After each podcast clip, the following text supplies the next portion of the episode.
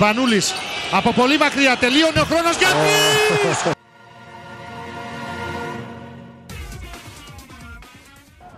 Σπανούλης για τρεις. Ρεκόρ.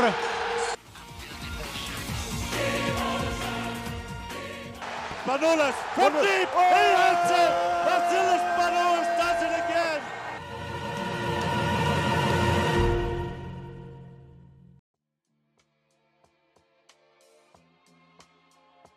Διαβολοβδομάδα ήταν και πέρασε. Εμείς εδώ πέρα πιστοί στο ραντεβού μας για να δώσουμε στο κοινό αυτό που θέλει. Δύο Ρονάντες podcast, επεισο- επεισόδιο 18 της τρίτης σεζόν μας. Παρέ μου πάντα ο Γιώργος, Γιώργο Γεια σας παιδιά, καλησπέρα. και ο Αντώνης. Καλησπέρα σε όλους. Εδώ πάλι μαζί σας να πούμε πραγματάκια. Έτσι, Είπες ακριβώς. συνεπή στο ραντεβού μας. Ε, τε- τε- αφού δεν είμαστε συνεπείς τώρα τελευταία. Είναι Καλά το δεν είμαστε. immediate effect του Αντώνη αυτός στην ομάδα. Έτσι, έτσι. Να το πούμε αυτό. Ή το Ισχύει, trade ισχύει. που σου αλλάζει τη, τη μοίρα, σαν τον. Ε, τέτοιον, έλα, τον, τον Gasol στους Lakers το 2008. Σε πονάει αυτό το trade, θα το λες μέχρι τα, Ε, μέχρι τα 70 στο Θα το λέω μέχρι, να, μέχρι τα βαθιά γεράματα. Προχωρά. Λοιπόν, ε, σήμερα λοιπόν το μενού θα έχει ε, συζήτηση για την παρουσία του Ολυμπιακού στη Γαλλία, Vive la France. Ε, συ- θα κάνουμε μια μικρή παρουσίαση της Μπαρτσελώνα, το νούμερο 1 seed ε, της ε, φετινής ε, Ευρωλίγκας. Ε, θα συζητήσουμε ένα πολύ ωραίο θέμα για, τα- για τα screen και τι διαφορές εντοπίζουμε και, πώς είναι, και τι σημαίνει καλό screen στην Ευρώπη και στην Αμερική. Ε, στην Ευρώπη και στην Αμερική. Ωραία. Και ε, συζήτηση για σενάρια στα play-off της Ευρωλίγκας μας. Θα ξεκινήσουμε... Αγαπημένη συζήτηση αυτή. Έτσι, έτσι. Είναι, είναι, είναι πιστεύω η μεταγραφολογία και τα σενάρια play-off είναι δηλαδή ε, υπάρχει. το παγωτό το καλοκαίρι. Κάπως έτσι είναι για, τις, για, τους, για όλους τους, τους φίλους. Λοιπόν, ξεκινώντας από τον Ολυμπιακό λοιπόν. Ο Ολυμπιακός έφυγε, γύρισε από τη Γαλλία με 1-1 ρεκόρ με, και με τα, μπαγ- στα μπαγκάζια του το πλεονέκτημα έδρας. Έτσι. Ε, Ποια είναι τα σχόλιά μας για την παρουσία, ας και πέρα από το ότι είμαστε, εννοείται είναι μεγάλη επιτυχία για την ομάδα, επέστρεψε μετά από καιρό ε, σε, σε, σε παρουσία σε play-off και όχι μόνο σε παρουσία σε play-off αλλά και με πλεονέκτημα. Αλλά ποια είναι τα σχόλιά μας, Εσείς είστε, πώς σας φάνηκε η εικόνα και των δύο αγώνων; Ε, θα ξεκινήσω από τον Αντώνη να, μου- να μου πει τη γνώμη του. Καταρχήν ε, να πούμε μπράβο στην ομάδα. Πέτυχε το στόχο της. Θα είναι στα play φέτος. Θα δούμε, θα φορέσουμε κοντομάνικο μετά από τρία δύσκολα χρόνια. Έγραψε στο Twitter ότι με την ομάδα που ξεκίνησε ο Κατήφορος ε, σήμανε και είσοδος ε, στα play-off και όχι μόνο είσοδος στα play-off και είσοδος στην τετράδα. Με πλεονέκτημα δηλαδή έδρας ε, θα αντιμετωπίσουμε όποιον έρθει. Επομένως πάρα πάρα πάρα πολλά μπράβο ε, στη διοίκηση, στο τεχνικό team και πάνω απ' όλα στους παίχτες γιατί αυτοί είναι που παίζουν, αυτοί είναι που είναι οι πρωταγωνιστές και δεν πρέπει να το ξεχνάμε ποτέ. Νομίζω ότι στη Γαλλία είδαμε μια μικρογραφία της χρονιάς. Ε, μια μικρογραφία της χρονιάς μαζί με ένα ερωτηματικό. Είδαμε ότι υπάρχουν σταθερές, υπάρχουν δύο σκόρερ στην ομάδα οι οποίοι είναι ο Ντόρσε και ο Βεζέκοφ. Είδαμε όμως από την άλλη μεριά ότι αν βρεις έναν τρόπο να τους περιορίσεις ή αν δεν είναι στη μέρα τους, η ομάδα έχει πρόβλημα. Είδαμε ότι η σημαντικότητα τους Σλούκα ε, και στο δημιουργικό και στο εκκριστικό κομμάτι και τι γίνεται αν δεν είναι στη μέρα του. Πάντα σε σύγκριση τα δύο, βάζω τα δύο μάτς. Ε, είδαμε ότι όταν προσπαθούμε να τα κάνουμε όλα μετά από τρίπλα και βρούμε απέναντί μας ομάδα που πιέζει πάνω στην μπάλα, όπως είχαμε πει και στη, Πολύ σωστά. Όπως είχαμε πει στο προηγούμενο podcast ε, στο preview της ε, Μονακό όταν ε, βρούμε πολύ πίεση πάνω στην μπάλα την οποία άσκησε ο Λί και τα υπόλοιπα γκαρντ της Μονακό ε, επίθεση στα δικά μας handoffs ε, ότι έχουμε δυσκολία στο να παράγουμε μπροστά. Και το ερωτηματικό που βάζω και στα δύο παιχνίδια και γενικά στο δεύτερο γύρο είναι μια αστάθεια στην άμυνα που παρατηρούμε που πρέπει να κάποια στιγμή να δούμε αν είναι θέμα μικρότερης έντασης, ε, λιγότερης συγκέντρωσης ή καλύτερου διαβάσματος των αντιπάλων. Ε, αυτά νομίζω ότι είναι σε γενικές γραμμές το, αυτό που είδαμε και φυσικά παρακολουθούσαμε στην περίπτωση του Χολ πώς είναι πραγματικά ένας πικερόλ ψηλός και μπροστά και πίσω και όχι αυτόν που έχουμε εμείς που προσπαθούν κάποιοι να μας πείσουν ότι είναι σώνει και καλά κάποιος ψηλός. ε, επομένως σταθεροί παράγοντες που είναι όλη τη σεζόν ε, αδυναμίες συγκεκριμένα συγκεκριμένες τομείς του παιχνιδιού και κυρίως στην παραγωγή μετά από μια επιμονή που έχουμε ορισμένες φορές ε, στην τρίπλα και το ερωτηματικό στην άμυνα και ενόψη των play-off. Ε, νομίζω ότι αυτά είδαμε, διότι και στα δύο παιχνίδια πάνω κάτω δεν χωράει πολύ μεγάλη κριτική. Από την άποψη ότι το παιχνίδι στη Μονακό το χάσαμε πολύ εύκολα. Ε, το δε παιχνίδι στη Βιλερμπάνα, ακόμα και αν το σκόρ ήταν κοντά, με τη συνθήκη μάλιστα που κατέβηκε η Βιλερμπάν με πέντε παίχτες μείον επειδή θα έπαιζε την επόμενη μέρα κύπελο Γαλλίας, ε, το κερδίσαμε χωρίς να αγχωθούμε ιδιαίτερα. Νομίζω λοιπόν ότι σε, με ένα τίτλο το βάζω μικρογραφία της χρονιάς του ταξίδι στη Γαλλία, το οποίο όμως παράμεινε να είναι στις αποσκευές μας ε, το μήνυμο τέταρτη θέση, το οποίο είναι τεράστια υπόθεση για μια ομάδα που ταρανιζόταν επί τρία χρόνια εκτός play-off. Πάρα πολύ ωραία και επειδή και ο Αντώνης ανέφερε τον Χολ και έτσι ανέφερε πάρα πολύ ωραία θέματα, θα πάω εδώ πέρα σε έναν λάτρε εδώ του Χολ. Ε, αγαπητέ Τζόρτζ, Ποια πες με το σχολείο σου και εσύ, τι πιστεύεις ότι... Τα είχα πει εγώ την προηγούμενη Κυριακή. Είναι πολύ δύσκολος αγώνας ήταν με τη Μονακό. Η διαφορά που υπάρχει σε ενέργεια φάνηκε και βέβαια σε κίνητρο θα πω εγώ, γιατί φάνηκε ότι πια ομάδα δεν θέλει περισσότερο το παιχνίδι. Ο Ολυμπιακός δεν μπήκε ποτέ στο πνεύμα του παιχνιδιού. Εγώ το παιχνίδι το είδα σε επανάληψη. Καλύτερα. Ε, η διαφορά που λέει ο Αντώνης και την έχουν παρατηρήσει όλοι μας είναι η διαφορά ξεκάθαρα του δεύτερου pick and roll του ψηλού. Ωραίος ο Χασάν, τίμιος ο Χασάν. Δεν το στοχοποιώ, αλλά δεν μπορεί να προσφέρει σε αυτό το επίπεδο αυτό το οποίο χρειάζεσαι από το backup σου center. Και όπως θα πεις και εσύ αργότερα και σου κλέβω την ατάκα, όταν τα κάνεις αυτά με τις ομάδες του τέλους, Άλμπα, Παναθηναϊκό κλπ. Ποια Άλμπα, γιατί θέλει... τα έκανα με την Άλμπα; Α, ήταν καλός με την Άλμπα έξω, ρε παιδί μου, ήταν καλός. Δώσου το. Ε, εντάξει, είναι διαφορετικό. Γιατί στο elite επίπεδο θέλεις και elite αντιδράσεις. Δεν σου λέω στο, στα παιχνίδια με τον Παναθηναϊκό θα μας φανεί πολύ χρήσιμος και στην Ελλάδα τον θέλουμε αυτό. Αλλά για την Ευρώπη χρειαζόταν κάτι διαφορετικό. Καλά έκανε και το στήριξε. Οκ, okay, του χρόνου πάμε για άλλα. Αλλά ο Χολ είναι ένας, ένα όπως είχε πει και αν δεν κάνω λάθος και το Ναβάχο από τους ε, Red Point Guard, είναι και μια κτηνοδία. Δηλαδή δεν μπορείς να τον κοντρολάρεις με τον παίχτη με έναν αντίστοιχο παίχτη τύπου Χασάν. Δεν γίνεται. Και εκεί φάνηκε διαφορά σε πολύ μεγάλο επίπεδο. Εντάξει, ο James, ο Mike James, ο κλασικός Mike James και ο Lee πολύ, πολύ καλός. Είχαμε θέματα στην αντιμετώπιση του.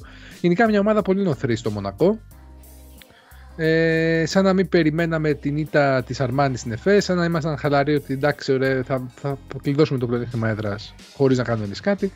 Εν τέλει έπρεπε να κάνουμε κάτι. Κερδίσαμε την Villeurbanne σε ένα παιχνίδι παγίδα, διότι όσο πιο αδυναμωμένο κατεβαίνει ένας αντίπαλος σε αυτό το επίπεδο, τόσο περισσότερο χάνει τη συγκέντρωσή σου. Ο Ολυμπιακός ήταν ο Κέιντεμι, έπαιξε τα βασικά. Ούτε κάτι τρομερό πίσω, ούτε κάτι τρομερό μπροστά. Ναι, έβαλε 90 πόντους, αλλά έπαιξε αρκετά ελεύθερα. Εντάξει, OK, okay, μεγάλη υπόθεση το ότι γράφουμε playoff clinched δύο αγωνιστικές πριν το τέλος, τρεις για την Euroleague, μία για εμάς και δεν εξαρτώμαστε από κανένα και σε τίποτα. Ε, μεγάλη επιτυχία γιατί ο οργανισμός επιστρέφει εκεί που τον έχουμε συνηθίσει τελευταία 10 χρόνια. Το θέμα είναι αφενός να υπάρχει συνέχεια. Για μένα η πίεση έχει τελειώσει. Για, για μένα οι παίκτες πρέπει από εδώ και στο εξής να απολαύσουν το τι έχουν καταφέρει. Διότι αν σου λέγανε τέτοια εποχή πριν 7 μήνες, όχι τέτοια εποχή, 7 μήνες, ότι ο Ολυμπιακός, αν τέταρτη θέση η Euroleague θα έχει πάρει το κύπελο και θα είναι με τα μπούνια και στο πρωτάθλημα, δεν θα σου λέγε κανείς τίποτα. Θα έλεγε: OK, το αγοράζω. Άρα για μένα πρέπει να το απολαύσουν και μόνο να το απολαύσουν και δεν γίνει πίτα στο άγχος, το πω πιο απλά, θα μπορέσουμε να κάνουμε το βήμα παραπάνω και να τρυπήσει το ταβάνι η ομάδα και να φτάσει στο Final Four. Διότι αυτή τη στιγμή δεν θέλεις να σου τύχει μια Μακάμπη και μια Μπάγκερ για να πεις πέρασα τελευταία φορά που είχες τόσο εύκολη κλήρωση ήταν, ε, αν δεν κάνω λάθος διορθώστε με, στο Final Four του Παρισίου που είχαμε την Procom στα play-off και μπήκαμε στα, στη, πήγαμε με πολύ, πολύ χαλαρή ας πούμε τώρα, εντάξει πια Procom ας πούμε, τη κερδίσαμε 2-1, 2-1 νομίζω ότι είχαμε πάρει τότε με το τότε format, τη είχαμε βγει, θέλεις να ανταγωνιστείς με τους καλύτερους. Και αυτό το έχεις, όποτε το έχεις κάνει, έχεις πάει και καλά. Τη μία ήταν η Σιένα το 2012, την άλλη ήταν η ΕΦΕΣ που, OK, okay, μπορεί να μην ήταν η top ομάδα τότε, αλλά σε δυσκόλεψε. Mm-hmm. Ξανά το ίδιο η ΕΦΕΣ μετά. Και χάνω κάποια άλλη ομάδα, νομίζω, στα άλλο ένα Final Four χάνω που θα με αποκλείσει. Μπαρσελόνα. Μπαρσελόνα το 15. Μπαρσελόνα το 15. Τώρα για μένα θέλεις μια επίπεδο ομάδα Αρμάνι ή ΕΦΕΣ να αντιμετωπίσεις. Αν καταφέρεις και τις περάσεις, ακόμα μεγαλύτερη μαγιά σου. Αυτό. Ωραία. Ε, εμένα να πω ότι στη Γαλλία αυτό που με προβλημάτισε πάρα πολύ ε, όπως είναι κάτι το οποίο όταν, όταν, ότι όταν μας πιάνει κάτι φόρα γενικώς, όταν δεν μας βγαίνει το πλάνο, όταν σταματάει να λειτουργεί οτιδήποτε ε, δεν, δεν, υπάρχει μια, δεν υπάρχει κάτι άλλο να δοκιμάσουμε. Ε, δεν μπορώ να δικήσω τον coach να πω την αλήθεια. Δοκίμασε πράγματα ε, στη Γαλλία, ακόμη και στη, με τη Μονακό. Δεν μπορώ να τον αδικήσω. Απλά λίγο χάνουμε εύκολα την ψυχραιμία μας όταν δεν δουλεύει το πλάνο. Το πρώτο πλάνο.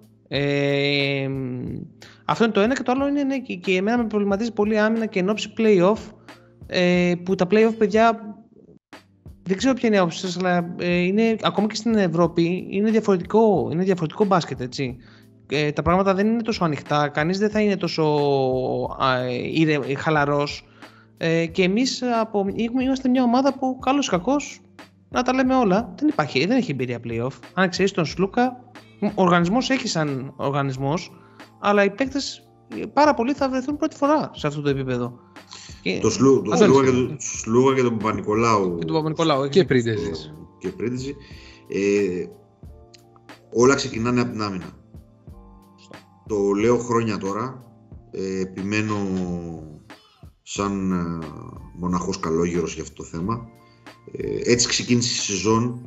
Από εκεί πήρα εμπιστοσύνη για τη σεζόν εγώ φέτος. Βλέποντας τα δύο πρώτα παιχνίδια με τη... τα πρώτα παιχνίδια με Real και Barcelona.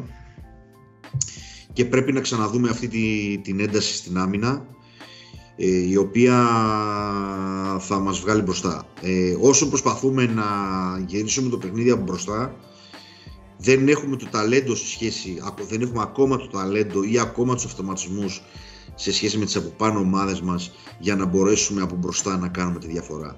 Ε, όντως το playoff basketball είναι διαφορετικό ακόμα και στην Ευρώπη.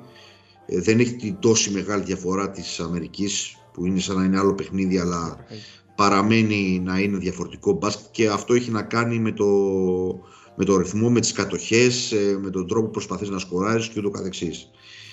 Καλός ή κακός, είμαστε εξαρτημένοι από το τρίποντο. Παίζει τεράστια, τεράστιο ρόλο από την αρχή της χρονιάς τα ποσοστά στο τρίποντο. Ε, και σε τι μέρα θα βρεθεί Ντόρση και Βεζέκοφ. Πέρασε μια περίοδο Ντόρση σε shooting slump νομίζω μέχρι και το match με τη Βιρερμπάν που είδα μια βελτίωση ε, και γι' αυτό προσπαθούσα και περισσότερο mid-range ε, θα είναι καθοριστικοί και οι δύο, διότι είναι δύο παίχτες οι οποίοι ανοίγουν τον, ε, το, τους χώρους, δια, διατηρούν σωστά το spacing. Ε, να μην ξεχάσω να πω για άλλη μια φορά ένα τεράστιο μπράβο στο, στο Φαλ ε, για την παρουσία του στο Μονακό, ο οποίος ήταν ο μοναδικός ο οποίος ήταν λες και κατέβηκε, ήταν ο μοναδικός που κατέβηκε να παίξει ε, και μπροστά και πίσω ε, και είναι από αυτά που κρατάμε ως πλάς ε, και από τα δύο παιχνιδιά και στο δεύτερο δεν χρειάστηκε ιδιαίτερα να συμμετέχει. Ε, δεν βόλευαν τόσο πολύ και οι ψηλοί της ε, εκτός από τον, τον άλλον φάλ της Βιλερμπάν. Ε, αλλά αν δεν επανέλθει η, η άμυνα, το επίπεδο έντασης στην άμυνα, δηλαδή το πώς βάζουμε τα χέρια πάνω στην μπάλα, το πώς κυνηγάμε την μπάλα, το πώς παίζουμε deny στους ψηλούς πάνω στις αλλαγές και τα λοιπά σε επίπεδα πρώτου γύρου, θα το πω χοντρικά, γιατί όλο το 22 είμαστε λίγο πιο soft σε αυτές τις αντιμετωπίσεις. Δεν έχουμε ιδιαίτερη τύχη μόνο από την επίθεση. Ε, δηλαδή πρέπει θα, να βρεθεί ο αντίπαλος όπως κάνει αυτό σε πολύ κακή μέρα για να έχουμε τύχη. Ε, αλλά νομίζω ότι το γνωρίζει το τεχνικό team αυτό δεν είναι τυχαίο ότι σε αυτό έδωσε βάση για να ξεκινήσει η σεζόν. Ε, βλέπουν τα, τα πράγματα τα οποία περιγράφουμε κι εμείς Ε, και πιστεύω ότι η ομάδα θα είναι σε επίπεδα ενέργειας αυτό που περιμένουν. Με εξαίρεση ένα παιχνίδι με, την, με το Μιλάνο, το 22 δεν έχει άμυνα για τον Ολυμπιακό. Δεν έχει την ίδια άμυνα με το 21, με το πρώτο εξάμεινο, με το, πρώτο, ε, το δεύτερο τετράμινο του, ε, του 21. Αλλά ναι, ε, εμένα εγώ θα κρατήσω και σαν άλλο ένα ακόμη θετικό είναι η επανεμφάνιση του σχήματος. Ε, με, το, με τη Βιλερμπάν έγινε αυτό. Εντάξει, είναι σημαντικό όμως. Είναι, ναι, μπράβο, George. Ε, είναι Σλούκας ε, Ντόρση Μακίσικ. Ε, και αμυντικά πήγε καλά. Βέβαια, εντάξει, είναι ένα δείγμα με την Βιλερμπάν, OK. Okay, αλλά ήταν το, είναι το, η τριάδα αυτή στα γκαρντ μαζί με τον Βεζένκοφ, αν δεν κάνω και τον Μάρτιν ξεκίνησαν την, ε, την τέταρτη περίοδο που ουσιαστικά κλείδωσαν το μάτς για τον Ολυμπιακό. Ε, είναι ενδιαφέρον αυτό για, για, μια, για την, μια επικείμενη σειρά ε, με την ΕΦΕΣ θα πω. Ε, θα είναι ενδιαφέρον να το δούμε. Και έφανε ενδιαφέρον και έχει δείξει ότι λειτουργεί. Και πώς το έχει δείξει αυτό, ότι η δεύτερη σεζόν, δεύτερη σεζόν η δεύτερη ο δεύτερος γύρος ναι, μας έχει δείξει ότι δεν είμαστε τόσο power αμυντικά. Ωστόσο, επειδή όπως γνωρίζετε, όλες οι ομάδες βγάζουν διάφορα tricks μέχρι και το τέλος της σεζόν και είναι καινούρια. Δηλαδή, για παράδειγμα, τώρα λίγο προτρέχω στο σχολιασμό μας, στον αγώνα με την Παρσελώνα, επειδή είναι ένας αγώνας που πολύ πιθανό να πραγματοποιηθεί ξανά σε μια επανάληψη είτε στην ημιτελικό του Final Four, αν περάσουν και οι δύο ομάδες, είτε και στον τελικό, λέω τώρα εγώ, δεν θα δούμε πολλά πράγματα. Πάνε κάτι λίγο fan to watch για την ομάδα κλπ. Ε, αυτό που έχει δείξει και έχει βάλει στο παιχνίδι ο coach Μπαρτζόκας και Κώστα παίρνω την πάσα από σένα που λες ότι βλέπεις ότι δοκίμασε πράγματα είναι ακριβώς αυτή η τριάδα η οποία βγήκε για πρώτη φορά από τον Άσο, από τον Μανίκη μάλλον, στον τελικό του κυπέλου. Τότε την είδαμε πρώτη φορά και με διάρκεια αυτή την πεντά... και αυτή η τριάδα στα γκάρτλα εν γέννη και αυτή την πεντάδα με το Μάρτι στο 5. Αυτό δείχνει ότι αρχίζει και λίγο και αυξάνει τα options που έχει στην άμυνά του. Σε μια άμυνα πιο γρήγορη, σε μια άμυνα πιο γρήγορης στι αλλαγε και σε μια επίθεση που στη θέση του Χασάν, που, OK, okay, σου λέω ότι σε αυτή την πεντάδα αποδίδει καλύτερα, διότι τον στελεχώνουν και καλύτερα, μπορεί ο Ολυμπιακός να απειλήσει και από μέσα και από έξω. Σε ένα άλλο σχόλιο που έκανε ο Αντώνης σχετικά με, το, με τον ε, Ντόρση, αυτό το οποίο έχω να δώσω και στον Ντόρση και στον Βεζένκοφ, οι οποίοι επιθετικά, ναι, μεν ο Βεζένκοφ πάει πάρα πολύ καλά, αλλά σε επίπεδο τριπόντου λίγο έχουν περάσει ένα τεφορμάρισμα και πιστεύω τώρα σιγά σιγά το ξαναβρίσκουν. Είναι ότι και οι δύο παίχτες δεν επιμένουν στον τρίποντο. Και οι δύο παίχτες προσπαθούν και έχουν και την ικανότητα, δεν βλέπουν ότι πάνε καλά από το τρίποντο, μπαίνουν μέσα. Και ο Ντόρσο κυνηγάει το drive και το mid range και ο Βεζέγκοφ το ίδιο. Χαρακτηριστικό είναι το παράδειγμα στο παιχνίδι, νομίζω, με τον Παναθηναϊκό, που ο Βεζέγκοφ δεν βάζει. Το, το, πρώτο τρίποντό του νομίζω το βάζει στην τρίτη περίοδο που πλησιάζει ο Παναθηναϊκός στους 12-14 πόντους. Μέχρι εκείνη τη στιγμή έβλεπε ότι του βγαίνει το τρίποντο και πήγαινε μέσα. Είναι πολύ σημαντικό επομένως να έχεις τέτοιους παίκτες με αυτή τη νοοτροπία. Γιατί ο Ολυμπιακός είναι αυτό που λέγαμε στην αρχή της σεζόν. Ό,τι πληρώνεις, παίρνεις. Έχεις πάρει παίκτες οι οποίοι σου έχουν, την, έχουν το IQ το μπασκετικό να διαχειριστούν τέτοιες καταστάσεις. Ο Ντόρση δεν, έχει το, δεν μπορεί να διαχειριστεί ακόμα, το τραμπουκίζουν και χάνει το μυαλό του. OK, okay, θα το παλέψει και αυτό. Ο Μακίσικ λέγαμε το Α από ότι δεν μπορεί. Μας διέψευσε, έχει μπει σε ένα πολύ καλό ρόλο και αυτός είχε έχασε το μυαλό του, ας πούμε, στη Μονακό. Και ήταν πολύ κακός για την ομάδα. Και τέτοιε βραδιέ θα έρθουν. Απλά ο Ολυμπιακός ναι, μεν χάνει αμυντικά, εκεί θέλω να καταλήξω μέχρι στιγμής, που πιστεύω ότι αυτό που λέει ο Αντώνης, ότι θα ανέβει πάλι, διότι δεν μπορεί μια ομάδα να παίζει με το χαμηλό βάθος του ρόστερ του Ολυμπιακού να παίζει τόσο στα κόκκινα. Τώρα πρέπει σιγά σιγά να ξαναπατήσει το κουμπί και να ξεκινήσει πάλι έτσι ώστε και τον Απρίλιο σε δύο εβδομάδες, σε τρεις εβδομάδες που είναι τα playoff και αργότερα στους τελικούς της Α1 και στο παιχνίδι θα πω εγώ με τον Παναθηναϊκό εκτός για το ελληνικό πρωτάθλημα να πρέπει σιγά σιγά να επανέλθει στα δικά του στάνταρτ. Ε, αλλά αυτό που λέτε με την άμυνα έχετε δίκιο αλλά πιστεύω ότι πραγματικά έχουμε να δούμε και άλλα πράγματα, τρίξ της ομάδας και ελπίζω, και το λέω και το λέω τώρα για αστείο, να μπορέσει σε αυτά τα 40 λεπτά του παιχνιδιού να εντάξει και ένα παίχτη όπως είναι ο AC, ο οποίος είναι εκτός τόπου και χρόνου, να μπει μέσα να ρίξει ξύλο. Συγγνώμη το λέω έτσι ομά. Πού θα γίνει αυτό. Δεν ξέρω. Μπορεί να. Ελπίζω, είπα. Δεν, σου λέω, δεν το βλέπω να γίνεται. Ελπίζω. Έβγαλα μια ελπίδα. Το λέω ξεκάθαρα και ξέρω ότι το χρησιμοποιώ. Ελπίζω να μπορεί να εντάξει ένα τέτοιο παίχτη, διότι και ο Ζανσάρλ μία παίζει, μία δεν παίζει, αλλά κουτσά στραβά 5-10 λεπτά σε συγκεκριμένα σχήματα μπορεί να σου αποδώσει κάτι. Και μπροστά και πίσω. Εντάξει. Αλλά πρέπει οπωσδήποτε να μπει και ο παράγον AC, είτε να μπει στην Ελλάδα, είτε να μπει στην Ευρώπη. Δεν ξέρω που θα κρίνει το coaching staff. Αν υπάρχει ελπίδα, που για μένα δεν υπάρχει, μακάρι διαψευστώ, να μπορεί μέσα να μπει, να έχεις ένα παίκτη που θα μπει να κουράσει τον αντίπαλο, να του ρίξεις 5-6 φάουλ, διότι αυτή τη στιγμή, αν πρέπει να κάνεις σε κάποιον διαχείριση μες στη σεζόν για να σου αποδώσει καλά το Μάιο, είναι ο Βεζέγκοφ. Και πρέπει να υπομείνει σε κάποιους παίχτε. Mm-hmm. Αναγκαστικά. Ο Πρίντε δεν μπορεί επιθετικά, ούτε αμυντικά. Λόγω καθαρά σωματικής διάθεσης. Έχει, έχει διάθεση, σωματικά δεν μπορεί όμως.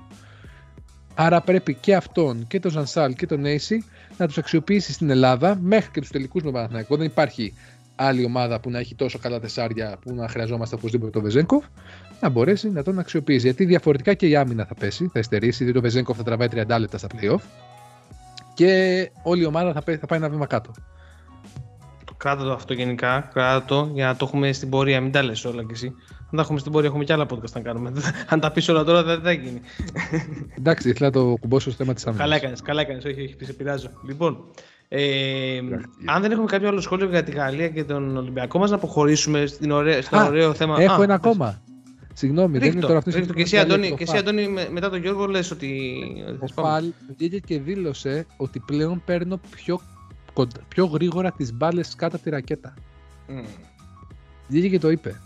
Αυτό είναι πολύ μεγάλο προσόν του coaching staff, διότι είδαμε, έχουμε δει το Φαλ πώς ξεκίνησε τη σεζόν και έχουμε δει πώς συνεχίζει τη σεζόν. Πρέπει να τον βάλεις στο παιχνίδι. Πρέπει να τον φοβηθούν οι αντίπαλοι από την αρχή. Και ο Φαλ πρέπει επιτέλους να κάνει αυτό που κάνει τελευταία τέσσερα παιχνίδια, να τελειώνει, είναι 2-18, να τελειώνει τις φάσεις. Και ο δείχνει ότι το απολαμβάνει. Δηλαδή δεν είναι μόνο ότι ο Φαλ ανεβαίνει, είναι ότι και η ομάδα προσπαθεί να τον ανεβάσει. Κλείνω. Όσον αφορά το, τον Φαλ, έχω συγκεκριμένη άψη.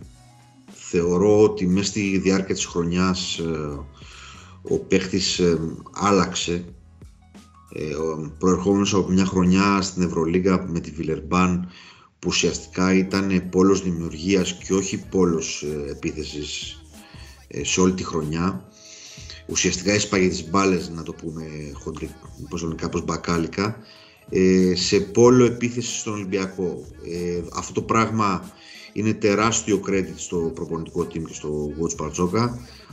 Το ξεκινήσαν από τον πρώτο μήνα της παρουσίας του Φάλ εδώ ε, και σιγά σιγά μήνα με το μήνα αυτό το πράγμα έδειξε να αποδίδει.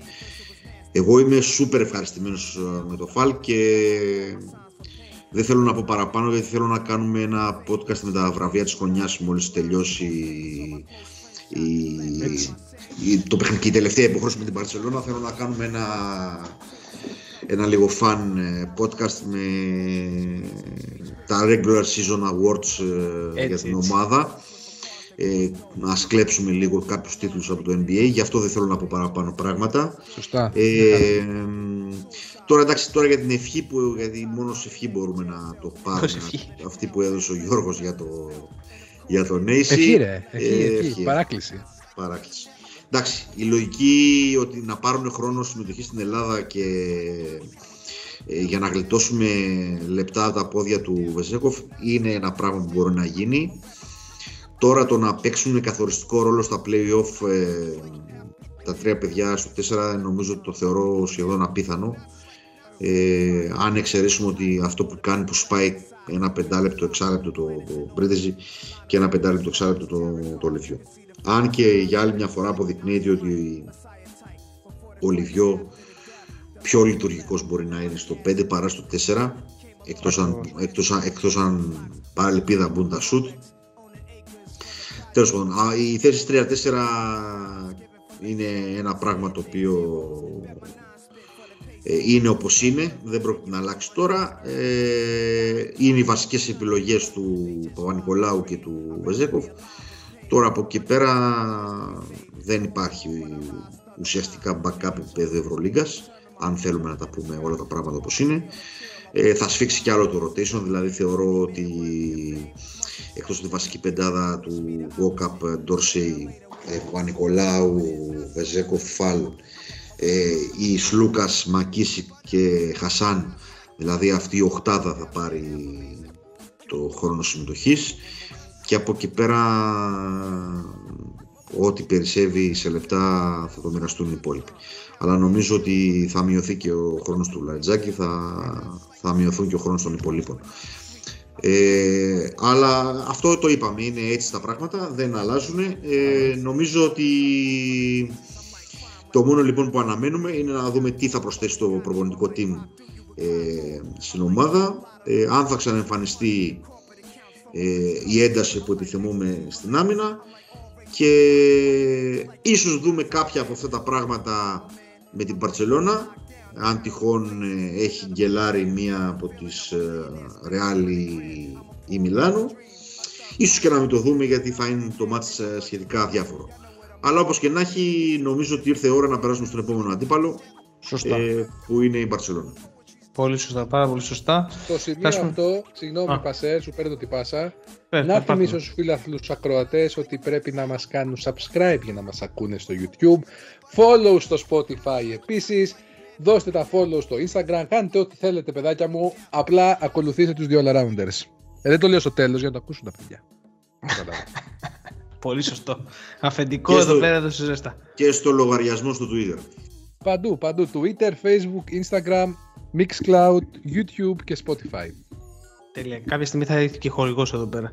Λοιπόν, ε, πάμε λοιπόν στο επόμενο θέμα που είναι το νούμερο ένα city της φετινής Ευρωλίκας, η Μπαρτσελώνα. Ε, η ομάδα του coach Γιασικεβίτσιους, ε, η οποία για, δεύτερη, για δεύτερη σειρή χρονιά ε, είναι από τα φαβορή της διοργάνωσης, ε, έχει ένα πολύ βαθύ ρόστερ, ε, μια ομάδα που, που παρόλο ότι έχασε τον Higgins μέσα στη σεζόν συνεχίζει να αποδίδει. Χαρακτηριστικά του παιχνιδιού της είναι τα, το πώς τα παιχνίδι με τον της και τον Davis στο σημείο που ποστάρουν και τα ball boys στις κερκίδες ε, και οι off-ball ε, δράσεις που τρέχει με τον, ε, με τον Κούριτς ε, και φυσικά πάνω απ' όλα η μεγάλη για μένα έκπληξη φετινή της Μπαρσελόνα είναι ο Προβίτολα και ο τρόπος ο οποίος λειτουργεί ε, ακόμη και όταν έλειπε ο Καλάθης ε, στη διάρκεια της σεζόν. Ε, μια ομάδα με πάρα πολύ μεγάλα κορμιά ε, που πνίγει τον αντίπαλο με την άμυνα και προσπαθεί να πηγαίνει γενικότερα τις ε, επιθέσεις της σε μεγάλες κατοχές, ε, σε διάρκεια εννοώ. Δηλαδή ε, ε, γενικά ο κότσος Κεσικεβίτζου δεν κρατάει το, δεν, δεν αφήνει εύκολα το, το χαλινάρι ε, όπως και πέρυσι. Φέτος προσπάθησε λίγο κάποια στιγμή αλλά πάλι πιστεύω ότι κατέληξε στα ίδια. Αυτό ήταν ένα πολύ σύντομο σχόλιο που ήθελα να κάνω έτσι για την Barcelona, ένα σύντομο overview. Ε, και θα ήθελα να ξεκινήσω αυτή τη φορά, θα ξεκινήσω από τον Γιώργο. Θα ξεκινήσω από τον Γιώργο και μετά θα πάμε στον, στον Αντώνη. Για πες μου Γιώργο, ε, γνώμη για την Barcelona. Λοιπόν, για το πώς θα ήθελα και εγώ να το πω, αλλά το εξέθεσες τόσο γλαφυρά που νομίζω με ξεπέρασες, άρα δεν θα πάμε σε αυτό. Ε, η Μπαρσελόνα είναι ένας οργανισμός, όπως κάθε ισπανικός οργανισμός, που όταν πρωταγωνιστεί παράλληλα προσπαθεί να βγάζει και νέους παίχτες. Θέλω να εστιάσω αυτό το κομμάτι, πέρα από το κομμάτι ότι σαν μπάσκετ εμένα φέτος δεν με ενθουσιάζει. Περίμενα περισσότερα πράγματα μέχρι στιγμής της σεζόν. Μπορεί, σου λέω, όπως είπαμε και πριν λίγο, με τις ομάδες προς το κλείσιμο της σεζόν να βγάλει και άλλα πράγματα. Φέτος μέχρι στιγμής για τη δυναμική που έχει δεν βγάζει. Της βγάζω το καπέλο για τον Dante Exum, που δείχνει πώς πρέπει να αξιοποιείται ένας παίχτη του NBA όταν έχετε μέσα μέσα της σεζόν. Ένας παίχτη Αμερικα... Αμερικάνος χωρίς ευρωπαϊκή εμπειρία. Αλλά θέλω να πούμε ότι το project της Barcelona έχει μέλλον. Και έχει μέλλον όχι μόνο μπασκετικά αλλά και σε επίπεδο οργανισμού. Πρώτον, φτιάχνετε ένα νέο γήπεδο. Το οποίο θα ολοκληρωθεί σύντομα 12.500 θέσεις. Ένα νέο γήπεδο που η Μπαρτσελώνα εντάξει, είχε ένα πολύ αξιοπρεπέστατο γήπεδο και τώρα πάμε σε καινούργια πράγματα. Έχει τρία project τα οποία είναι και NBA project αλλά και EuroLeague project. Πρώτος είναι ο Villar, Villar πώς λέγονται στα, ο playmaker. Και μιλάμε τώρα για ανθρώπου, ανθρώπους, για παίχτες οι οποίοι παίρνουν και χρόνο Και μετά είναι δύο παίχτες ψηλοί, ο, γνωστό, ο James Nanji, ο οποίος το παιδί είναι, τον έχουμε δει να παίζει στη EuroLeague, και, ένα άλλο, ναι, και στο παιχνίδι του Παναθηναϊκού έχει παίξει γενικότερα παίρνει χρόνο ακόμα και τώρα παίρνει συχνά, του δίνει κάποια λεπτά ο Γιασκεβίτσιους και ο ένας Σενεγαλέζος ο Ιμπού Μπατζή, κάπως έτσι λέγεται τώρα το επώνυμο, δεν μπορώ να το προφέρω σωστά, το οποίο παλικάρι είναι NBA prospect, πέρσι απέσυρε το, τη συμμετοχή του από το draft και ήδη παίρνει χρόνο στην ε, Ισπανική Λίγκα. Στην Euroleague δεν έχει πάρει ακόμα χρόνο, παίρνουν οι δύο πρώτοι. Τι θέλω να πω με αυτό, ότι η Μπαρσελόνα σε ένα project του Σαρούνα Γιασκεβίτσιου προσπαθεί να εντάξει και νέους παίχτες μέσα, μέσα σε όλο το πρωταθλητισμό που κάνει. Ε, και αυτό είναι κάτι το οποίο πρέπει να το κρατήσουμε, διότι στην ε, χώρα μας είναι δύο πράγματα. Στηρίζω νέους παίχτες, κάνω πρωταθλητισμό, δύο πράγματα τα οποία δεν τα αγγίζουμε. Τα θεωρούμε εντελώς αδύνατα και το, το λέω αυτό αφορμόμενος με τη τελευταία σχόλια περί Χουγκά, Χουγκάζ, ε, Σαμοντούροφ κλπ. Ότι δεν έχουμε χώρο και μπουρδες. Αυτά είναι θέμα καθαρά νοοτροπίας, μπασκετικής της χώρας και είναι κάποιο θέμα που μπορεί κάποια στιγμή να αναλύσουμε και εδώ πέρα. Το τι κάνουν οι παίχτες στην EuroLeague και ποιες ομάδες τους πιστεύουν. Και θα καταλάβουμε, γιατί το έχω ψάξει λίγο, ότι δεν χρειάζεται απαραίτητα να είσαι μια ομάδα τύπου Βιλερμπάν για να αξιοποιείς νέους παίχτε και να προχωράς. Είναι καθαρά θέμα νοοτροπίας. Ε, και για να κλείσω την πρώτη τοποθέτηση για την Παρσελώνα, είναι το ξεκάθαρο φαβορή για την Euroleague. Ο λόγος που είναι το ξεκάθαρο φαβορή δεν είναι ότι είναι η πρώτη θέση. Αυτό δεν λέει πολλά στην παρούσα φάση. Για μένα λέει ότι έχει μια ισορροπημένη ομάδα σε κάθε θέση. Η επιστροφή του Higgins, όπως πολύ σωστά ανέφερες, ναι, μεν θέλει λίγο καιρό να επιστρέψει στα στάνταρ του, αλλά επιστρέψει την καλύτερη στιγμή για την Παρσελώνα. Έχει στο 4 τον Μύρο της, το καλύτερο τεσάρι αυτή τη στιγμή στη EuroLeague και έχει στο πάγκο έναν τύπο, δαιμόνιο θα έλεγα σαν προπονητή, που ξέρει πάρα πολύ καλά από τους δασκάλους του και φέρεται και πολύ σωστά και εκτός γηπέδου, πέρα από τις τέσσερις γραμμές του κόρτ και είναι πάρα πολύ σημαντικό. Και κάνει μια πλήρης ομάδα με όλο το πακέτο για να σηκώσει την EuroLeague. Είναι το πρώτο φαβορή και όποιος καταφέρει να την κερδίσει είναι αυτός ο οποίος θα τη στερήσει ουσιαστικά και όλο το οικοδόμημα τα τελευταία δύο χρόνια που χτίζει με τον Γιασκεβίτσιου. Πολύ ωραία. Αντώνη, πάμε σε δεν ξέρω, ε, Εκείνο το οποίο δεν ξέρω, δεν ξέρω αν ο Higgins επιστρέφει. Δεν ναι, αυτό, ότι... αυτό, αυτό ήθελα να το πω κι εγώ, αλλά ότι ναι, ναι, ναι, νομίζω ότι είναι εκτός όλης της Παιδιά έχει επιστρέψει. Ο, νομίζω όχι. πως όχι. όχι, όχι. Και, και χτες ήταν στο, στον πάγκο με πολιτικά.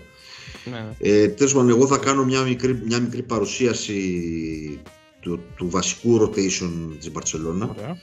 Ε, στον Άσο έχουμε τον Καλάθι, τον Γιακουμπάιτης και τον Λαμπροβίτοβολα, οι οποίοι έχουν την παγκέτα με κύριο πρωταγωνιστή τώρα τον Καλάθι που έχει επανέλθει.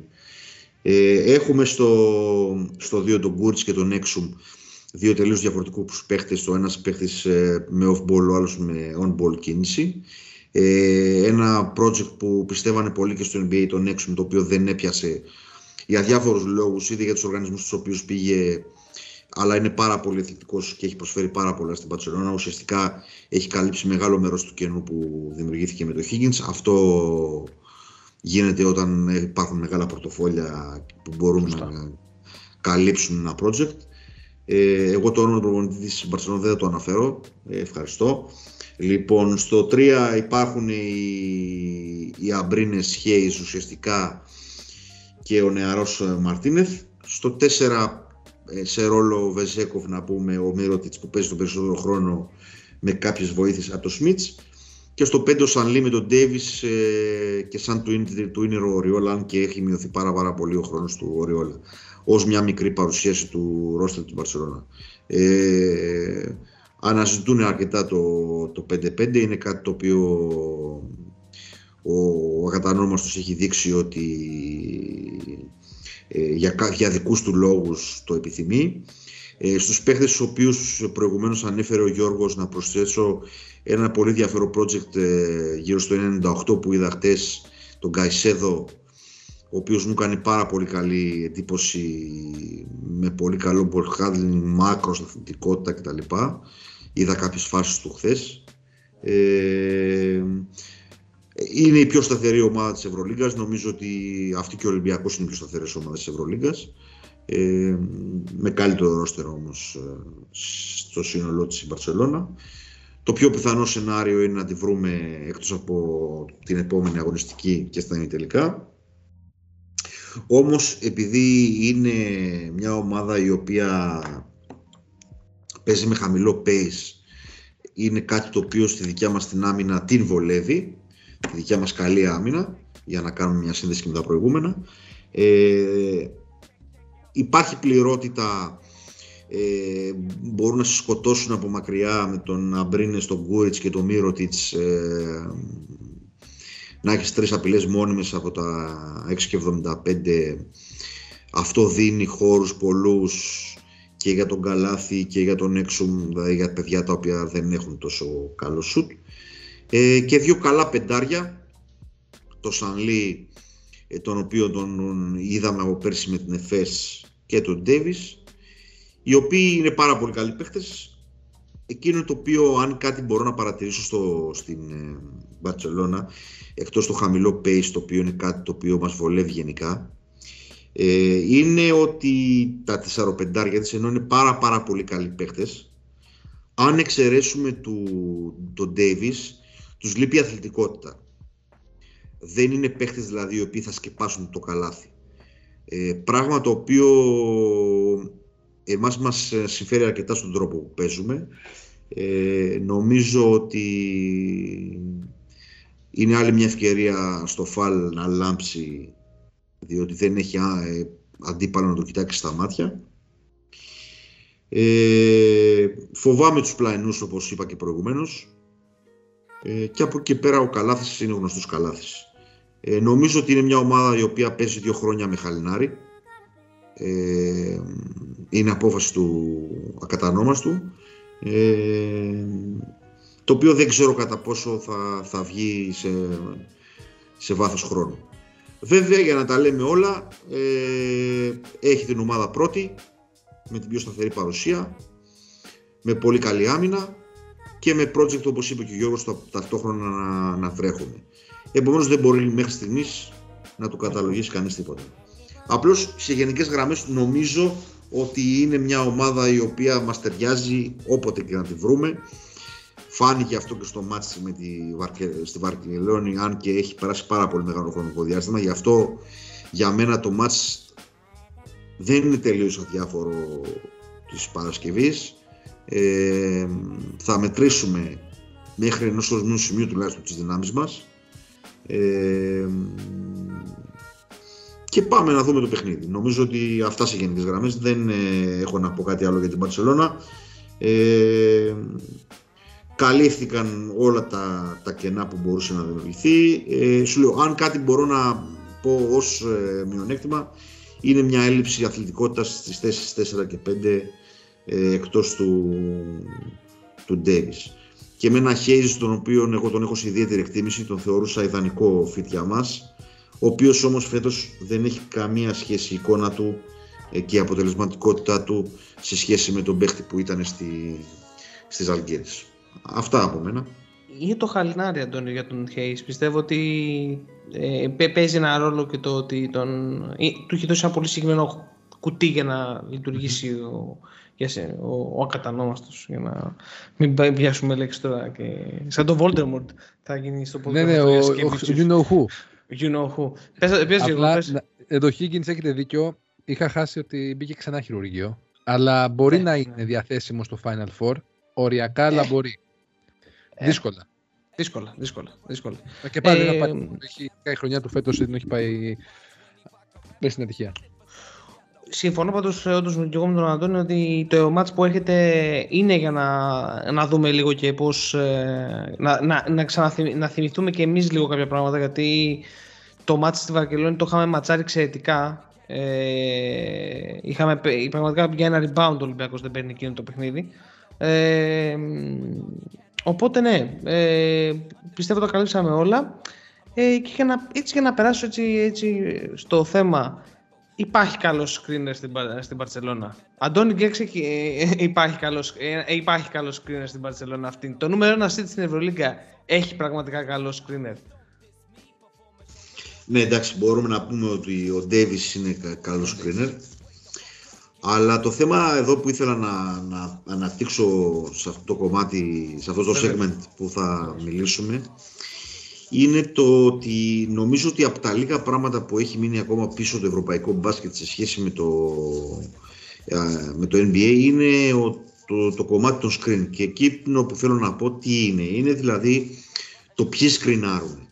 και εννοώ ποιοι σκρινάρουν σε πρώτη φάση. Δεν εννοώ για back screen ή πράγματα τα οποία γίνονται ε, στο δεύτερο μέρος του play, στο τρίτο μέρος του play. Ναι, που ναι, ναι, σωστά.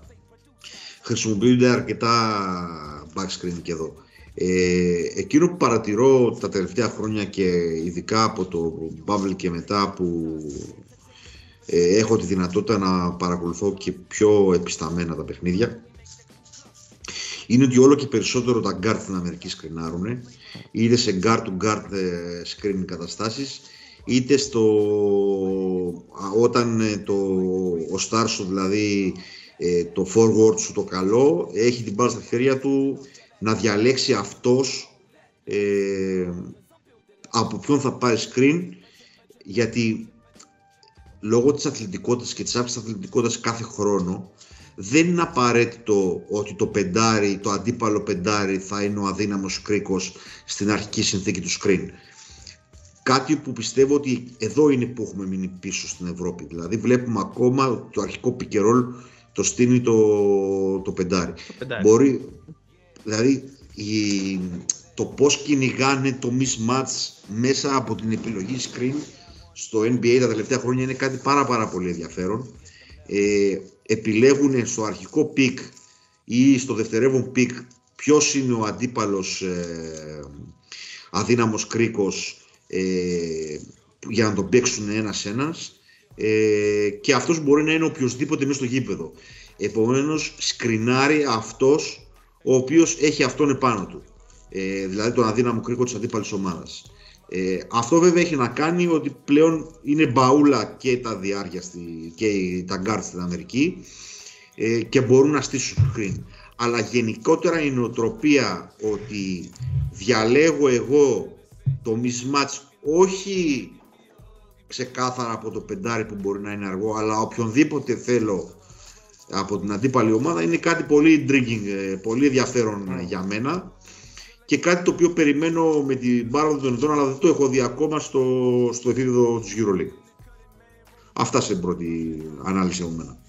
Πολύ ωραία. Θα πάω και στον Γιώργο, ο οποίος Γιώργος σκρίναρε, έτσι. Ο Γιώργος έκανε screen, έτσι, ναι, έδινε screen. Έτσι. Μέχρι τα φιλικά ε, σκρίναρα, αλήθεια είναι. Μέχρι Πολύ ωραία. Ε, Γιώργο, ο Αντώνης το έδωσε πολύ ωραία, έδεσε την τη διαφοροποίηση που υπάρχει, το πώς υπάρχουν και guard-to-guard ε, screen ε, στην Αμερική. Εδώ πέρα έχουμε μόνο το Μιλουτίνοφ ακόμη ή τον αντίστοιχο Ταβάρης, να το πω διαφορετικά, να σκρινάρει. Εσύ τι πιστεύεις γι' αυτό, τι βλέπεις, τι άλλες παρατηρήσεις έχεις για ε, τις διαφορές που υπάρχουν μεταξύ. Ε, Ευρώπης, και Ευρώπης και Αμερικής; Κοίτα, στην Αμερική δεν έχω τόσο άποψη, γιατί δεν παρακολουθώ τόσο στενά το NBA. Τελευταία χρόνια το κάνω. Ε, δηλαδή ξανά και όταν είμαι μικρός.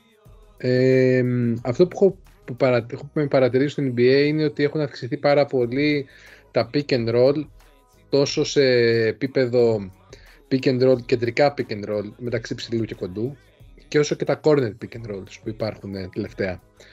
Που είναι ουσιαστικά, για να μιλήσουμε ελληνικά, είναι τα, είναι τα, τα, τα, τα pick and roll που συμβαίνουν από τους πλάγιους παίχτες σου, mm-hmm. που μπαίνεις εκεί με το ψηλό και μπαίνεις μέσα ή σουτάρεις. Αυτή τη στιγμή ε, το NBA από το 2014, 2009, τελευταία ας πούμε από τις αρχές αυτής της δεκαετίας που μας πέρασε, έχει ξεκινήσει και ανεβάζει πάρα πολύ τα στατιστικά του και τα παιχνίδια του ως προς το pick and roll. Αυτό για μένα έχει να κάνει κυρίως ότι εντάξει το παιχνίδι προοδεύει και ήταν θέμα χρόνου να πάει το pick and roll στην Αμερική με, τέτοια άμυν, με τις άμυνες να γίνονται όχι τόσο πιο πολύ σκληρές, αλλά τόσο περισσο... όσο καλύπτουν χώρο. Εντάξει, γιατί εδώ πέρα πλέον. Διορθώστε με κάνω λάθος. Μπορεί να έχω και τελώ λάθος άποψη σε αυτό που λέω. Είναι καθαρά δικιά μου, δεν έχω διαβάσει κάπου αυτή την άποψη. Ε, απλά προσπαθώ να εξηγήσω για ποιο λόγο έχει ανέβει πάρα πολύ το pick and roll στο NBA τα τελευταία χρόνια. Πιστεύω έχει να κάνει πάρα πολύ επιρροή του ευρωπαϊκού παιχνιδιού και οι παίχτε πλέον που έρχονται στην Ευρώπη. Δηλαδή το NBA σιγά σιγά γεμίζει με Ευρωπαίους παίχτε. Οπότε ίσως και αυτό έχει να κάνει με το γεγονός ότι βλέπουμε περισσότερο pick and roll παιχνίδια και ότι το βλέπουν πλέον οι Αμερικάνοι σαν τρόπο για να σπάσεις πιο εύκολα την άμυνα. Να είμαι ειλικρινή, δεν νομίζω ότι ποτέ χάθηκε αυτό. Δεν νομίζω ότι ποτέ. Νομίζω το... Δεν είπε, κοίτα, είχα δει ένα στατιστικό τελευταία ότι έχουν ανέβει από το 2014 και μετά ιδιαίτερα έχουν ανέβει mm-hmm. αρκετά τα pick and roll possessions που γίνονται στο NBA.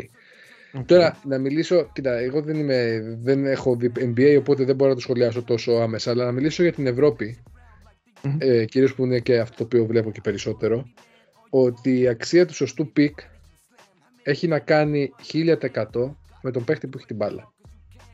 Ναι, μεν έχεις και τον παίχτη, το screener, που είναι βασικό να, να, να ξέρει να κάνεις σωστά screen, αλλά έχει μεγάλη σημασία να δεις αυτός που παίρνει το screen πώς διαβάζει το παιχνίδι. Για να πετύχει ένα pick and roll, αφενός πρέπει να γίνει ένα σωστό screen. Ωραία. Το, τα, τα fundamentals για το σωστό screen δεν θα είμαστε εμείς, θα ξέρουν όσοι παίζουν μπάσκετ. Δεν χρειάζεται να τα αναφέρουμε εδώ τώρα. Αλλά το πώς θα διαβάσει το screen αυτό ο παίχτης έχει μεγάλη σημασία στο αν θα σου αποδώσει το screen αυτό. Δηλαδή, θα πάρεις το screen, έχεις χώρο να σουτάρει, θα σουτάρει. Θα πάρεις το screen, έχεις χώρο να δώσεις την πάση στο ψηλό για ένα short roll. Το κάνεις θα πάρεις το screen. Η άμυνα έχει κλείσει για να κλείσει τον ρόλερ σου και να την πετάξεις στη γωνία και να πάρει τρίποντο. Αυτό έχει να κάνει με IQ. Δεν είναι τυχαίο ότι αυτή τη στιγμή στη EuroLeague οι πέντε καλύτεροι pick and roll passers είναι ο Ερτέλ στην Real. Εντάξει, εγώ έχω μεγάλη εκτίμηση, αλλά μέχρι και το Φεβρουάριο από τα pick and roll του είναι μαζί με τον Σλούκα στην πρώτη θέση σχεδόν 9,1 πόντους ανά pick and roll, pick and roll ανακατοχή όχι, το λάθος. Total points created ουσιαστικά είναι αυτό. 9 πόντους σε κάθε παιχνίδι από το pick and roll όπως και ο Σλούκας 9. Μετά είναι ο Mike James, ο οποίος φέτος πασάρει την μπάλα. Το είχαμε πει και στο προηγούμενο παιχνίδι, προηγούμενο podcast, συγγνώμη. Ε, ότι πασάρει πλέον την μπάλα, έχει εμπιστοσύνη στους συμπαίχτες του. Μετά ο Λεκαβίτσιους mm-hmm. στην Ζαλγκίρις, που okay, εντάξει, ο Λεκαβίτσιους, γενικά η Ζαλγκίρις λειτουργεί πάρα πολύ από εποχής Γιασικεβίτσιους θα το πω και εγώ, λειτουργεί με pick and roll. Και ο Λάρκιν στην ΕΦΕΣ θέλω να πω ότι για μένα μετράει πάρα πολύ πλέον ο passer. Ναι, μεν πρέπει και οι ψηλοί να μαθαίνουν να κάνουν τα screen, πλέον screen γίνονται στη EuroLeague. Δηλαδή, όλοι οι ψηλοί κάνουν σωστά screen. Το 90% ψηλών. Αλλά για μένα έχει να κάνει, άμα το δείτε, έχει να κάνει και με τον κοντό πόσο γρήγορα θα πάει να πάρει το screen, αν θα περιμένει να στηθεί σωστά. Έχουμε πάρα πολλά fake screens στην EuroLeague πλέον, τελευταία 10 χρόνια. Πάρα πολλά screens και γρήγορα ρολαρίσματα των ψηλών μέσα.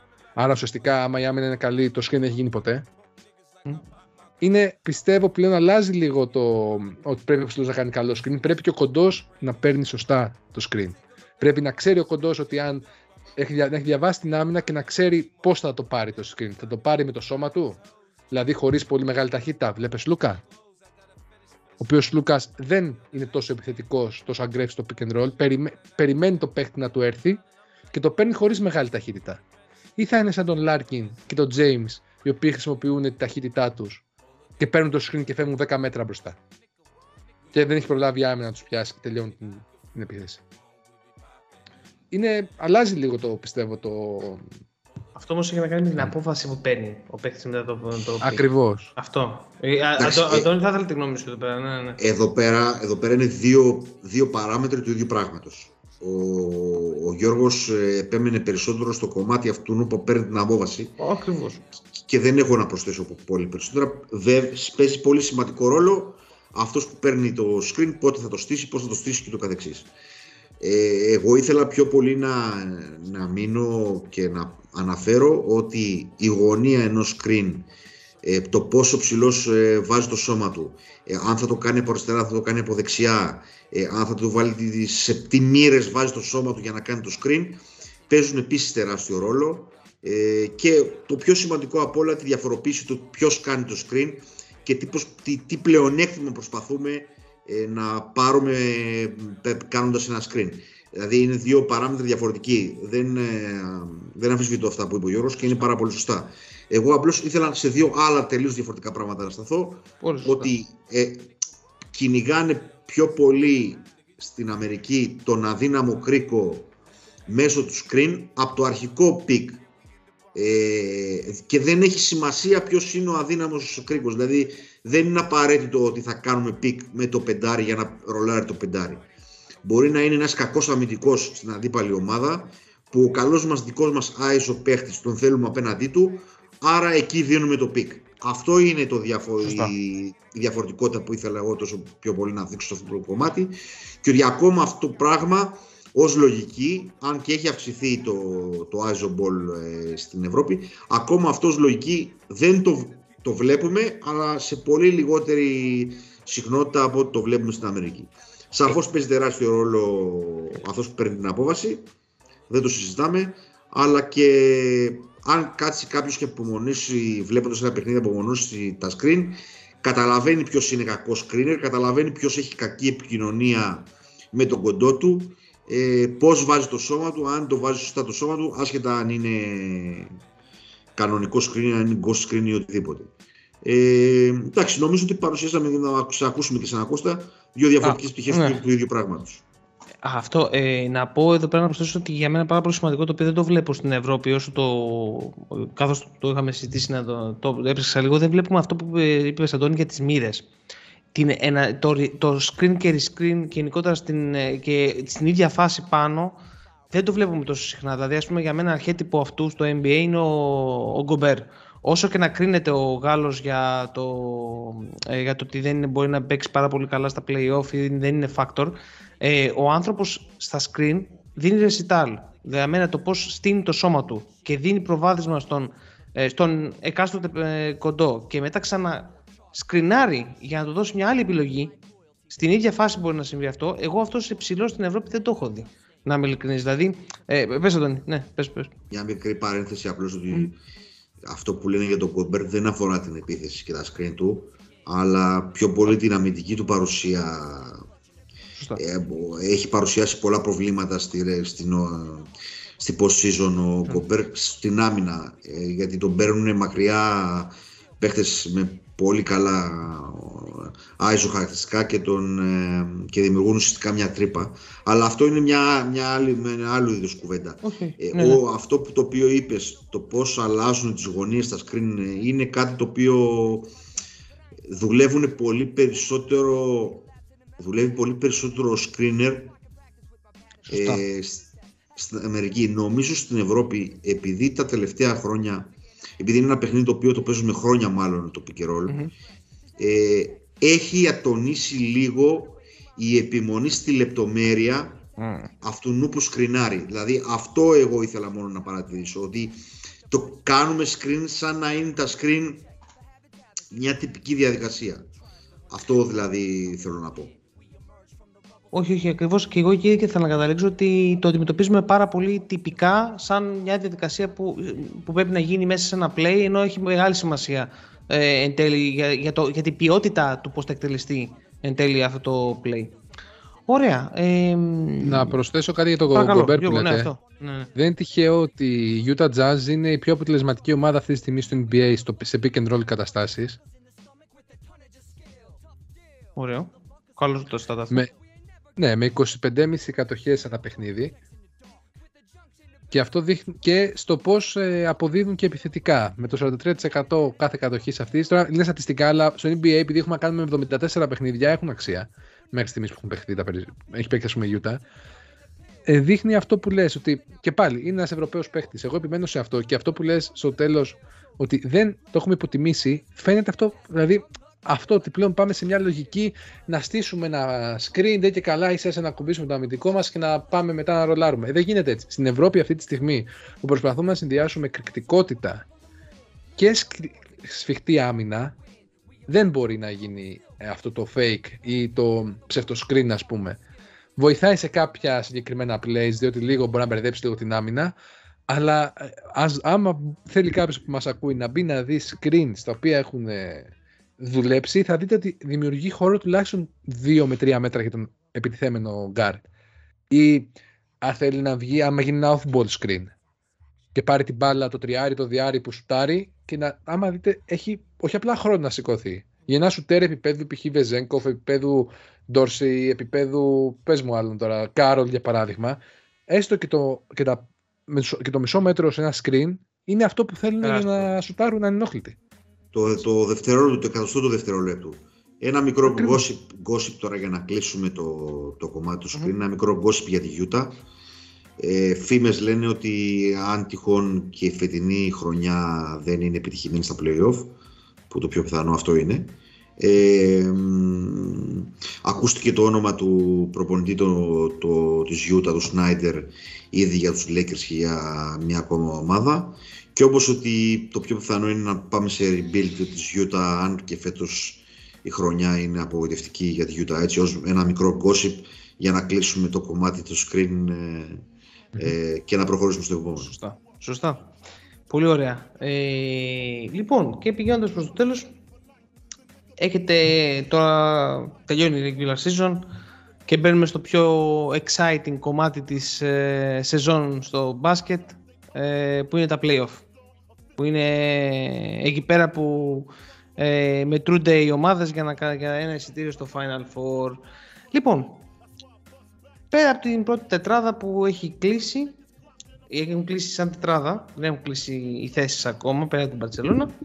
Ε, έχουμε λοιπόν την Παρσελώνα πρώτη, ε, τη Real δεύτερη με 18-8, την ε, Μιλάνο αυτή τη στιγμή στο, με ένα μάτς λιγότερο στο 17-8, τον Ολυμπιακό τέταρτο με 17 όχι μισό 18-9 Ολυμπιακός ε, και μετά αρχίζει ένα παχαλό πράγμα ε, και θέλω να συζητήσουμε μαζί λίγο τα σενάρια που έχουμε για τα play-off.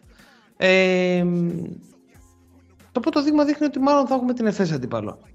Ωστόσο, εδώ πέρα να βάλω ένα παράγοντα, ένα παράγοντα ο οποίο θα παίξει ρόλο, πιστεύω, ο τραυματισμός του Μίσιτς, ο οποίος θα λείψει για δύο εβδομάδες. Θα λείψει για δύο εβδομάδες σύμφωνα με ρεπορτάζ ε, από τα τελευταία μάτια της ΕΦΕΣ. Εδώ να πω ότι η ΕΦΕΣ έχει εντός ε, Alba Bagger και εκτός τον Ερυθρό. Και έχει 14-11.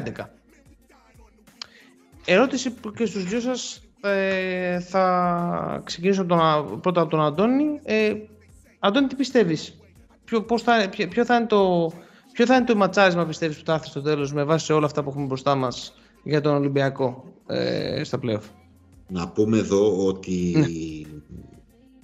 αυτά, ε, το, το ματσάρισμα έχει να κάνει και με τα αποτελέσματα, με το, τι θα κάνουμε εμείς με την Παρσελώνα σε συνδυασμό με τα αποτελέσματα της Real και της ε, Armani. Ε, γιατί με μία ήττα της Real και με μία ήττα της Armani διεκδικούμε μέχρι και την τρίτη θέση, ε, μέχρι και τη δεύτερη θέση. Mm-hmm. Ε, επομένως, ε, βέβαια εντάξει τώρα η, το Μιλάνο παίζει με τη Βιλερμπάν τελευταία αγωνιστική εκτός. Είναι ένα εύκολο παιχνίδι το οποίο θα το καθαρίσει και με τη Μονακό εντός που αν θέλουμε να πούμε είναι το, το δύσκολο παιχνίδι. Νομίζω δηλαδή ότι την Παρασκευή θα ξέρουμε γιατί την τελευταία αγωνιστική αποκλείεται να κερδίσει η Ασφέρτη το Μιλάνο. Ε, και η Ρεάλ έχει τον Παναθηναϊκό εκτός και τελευταία αγωνιστική παίζει στην έδρα της με, τη, με την Μπάγκερ. Δεν βλέπω να, σε γενικές γραμμές γκέλα των δύο άλλων. Ε, επομένως το πιο πιθανό σενάριο για μένα είναι είναι η ΕΦΕΣ. Δεν βλέπω δηλαδή να, να γκελάρουν οι από κάτω. Και, και η ΕΦΕΣ από την άλλη μεριά είπες ότι έχει και την, ε, την Bayern εκτός την Άλμπα. Ναι, έχει εντός ε, Άλμπα Bayern και εκτός Ερυθρό. Ναι. Ε, δεν βλέπω, δεν βλέπω πολλές εκπλήξεις. Νομίζω ότι θα, θα είμαστε με την, ε, με την ΕΦΕΣ. Δεν ξέρω αν έχετε εσείς άλλη άψη, αλλά δεν, βλέπ, δεν βλέπω κατά κύριο λόγο το πώς θα γκελάρουν η Ρεάλ και, και το Μιλάνο για να μπορέσουμε να πάμε σε παραπάνω θέση. Επομένως λέω ότι πρέπει να ετοιμαζόμαστε για την αναμέτρηση με την, με την ΕΦΕΣ. Αν και εγώ δεν ήμουν ποτέ καλός με αυτό με τα σενάρια, ήμουν άντε να έρθει το επόμενο μάτς να δούμε ποιος θα είναι τέλος πάντων. Σωστά, σωστά, ε, για να μιλήσουμε για το μάτς που θα έρθει. Τώρα πώς θα έρθει θα, θα το δούμε. Να πω πριν πεις Γιώργο, να πω ότι δεν το είπα και λάθος μου. Όποιος και να έρθει, εγώ προσωπικά δεν φοβάμαι για την ομάδα. Αν η ομάδα είναι καλή και παίξει αμυντικά όπως είπαμε στην αρχή του pod, αυτό που θέλουμε, δεν φοβάμαι ότι τη φετινή εφές. Γιώργο η μπάλα σε σένα, ε, αν πιστεύεις ότι αν βλέπεις κάποιο άλλο ματσάρισμα πέρα από το προφανές που είναι η ΕΦΕΣ. Λοιπόν, ε, καταρχάς δεύτερη θέση τη θεωρώ απίθανη. Και ο λόγος που τη θεωρώ απίθανη είναι ότι η Real δεν πιστεύω θα χάσει παιχνίδι μέχρι το τέλος Δεν έχει κανένα λόγο Πολύ. η Real να ρισκάρει να πάει στην τρίτη θέση. Πολύ σωστό. Πολύ σωστό. Εντάξει. Συμφωνούμε. Και όταν λέω ρισκάρει, εννοώ γιατί δεν ξέρεις μετά τι θα γίνει τελευταία αγωνιστική. Σωστά. Mm-hmm. Ε, δεν θεωρώ απίθανο να, να ανέβουμε εμείς, μάλλον να παραμείνουμε εμείς στη τρίτη θέση όπως, όπου και είμαστε τώρα. Διότι ε, αφενός παίζουμε με την Παρσελώνα, αν δεν κάνω λάθος, 1η του Απρίλη. Μέχρι τότε η Αρμάνη θα έχει παίξει ήδη δύο από τα τρία επόμενα παιχνίδια που χρωστάει. Ωραία. Το ένα θα έχει να κάνει, αν δεν κάνω λάθος τώρα, παίζει με την Bagger. Τώρα παίζει με την Bagger. με την Bagger, με την Bagger, έχεις δίκιο. Με την Bagger, ναι, ναι, ναι. Η οποία Bagger θέλει την νίκη για να τελειώνει η υπόθεση πρόκλησης στην οκτάδα. Μμμ. Γιατί αυτή τη στιγμή, ναι, μεν έχει λιγότερα παιχνίδια τον Ερυθρό, αλλά ο Ερυθρός είναι σε απόσταση νίκης. Οπότε ο Ερυθρός αυτή τη στιγμή το επόμενο του παιχνίδι έχει να κάνει είναι με την Bayern. Επομένως η Bayern με δεχόμενε δύο ήττες πάλι θα έχουμε derby για την 8η θέση. Ωραία. Άρα πάρε μιλάμε ότι δεν ξέρουμε τα κίνητρα και το πώς θα παίξουν οι ομάδες. Γιατί αυτή τη στιγμή η Αρμάνη το μόνο αρνητικό που έχει τα δύο από τα τρία της παιχνίδια με ομάδες που έχουν κίνητρο. Και η Μονακό θέλει νίκη για να τελειώνει η υπόθεση οχτάδα. Και η Bayern για να παραμείνει ζωντανή στο παιχνίδι αυτό που εντάξει, τα πάσα πιθανότητα θα είναι στην οχτάδα, αλλά ποτέ δεν ξέρεις. Άρα θεωρώ ότι την Παρασκευή θα έχουμε αυτό που είπε και ο Αντώνης, το πες και εσύ, ότι θα έχουμε ξεκάθαρη εικόνα για το τι θα γίνει με τον Ολυμπιακό. Δεν θεωρώ, θεωρώ 50-50 αν θα παίξουμε την ΕΦΕΣ ή όχι. Γιατί πιστεύω πολύ στις άλλες ομάδες. Βέβαια, αυτό το οποίο με χαροποιεί και το λέω ειλικρινά ότι δεν θα μπούμε καν στη διαδικασία εμείς τουλάχιστον να διαλέξουμε αντίπαλο. Μμμ. Εντάξει. Ε, διότι πολύ απλά, αν πούνε χάνω την Παρσελώνα, πέφτει με την ΕΦΕΣ κατευθείαν. Άρα κάποιος άλλος θα μας διαλέξει εμάς. Αν θέλει η ΕΦΕΣ να πέσει πιο κάτω από το 6, μπορεί να χάσει τα επόμενα παιχνίδια και να πέσει. Παίζει και με την Bayern. Παίζει και με τον Ερυθρό στη τελευταία αγωνιστική στο Βελιγράδι, που κατά πάσα πιθανότητα ο Ερυθρός είναι αδιάφορος, ότι είναι πολύ δύσκολο μετά τη τελευταία του είδα από την Άλμπα να κυνηγήσει την Οχτάδα. Ε, άρα θα καταλήξω σε αυτό το οποίο λες και εσύ, ότι όποιος είναι να έρθει, ας έρθει. Βλέπω ακόμα πιθανότητες για την ε, Αρμάνη να κάνει μια γκέλα, αλλά αυτό πάντα προποθέτει ότι ο Ολυμπιακός θα κερδίσει την Παρσελόνα. Πολύ σωστό. Το συμπέρασμα είναι πολύ σωστό και γενικότερα δεν μπορώ να διαφωνήσω σε τίποτα με αυτά που είπατε. Και εγώ θεωρώ ότι ε, το πιο πιθανό σενάριο είναι να είμαστε με την ΕΦΕΣ. Ε, μ, δύσκολα θα βλέπω. Όντως η Μιλάνο παίζει με δύο ομάδες που έχουν κίνητρο, όπως είπε σωστά ο Γιώργο. Παίζει με την, ε, με την ε, Μονακό και την Bayern.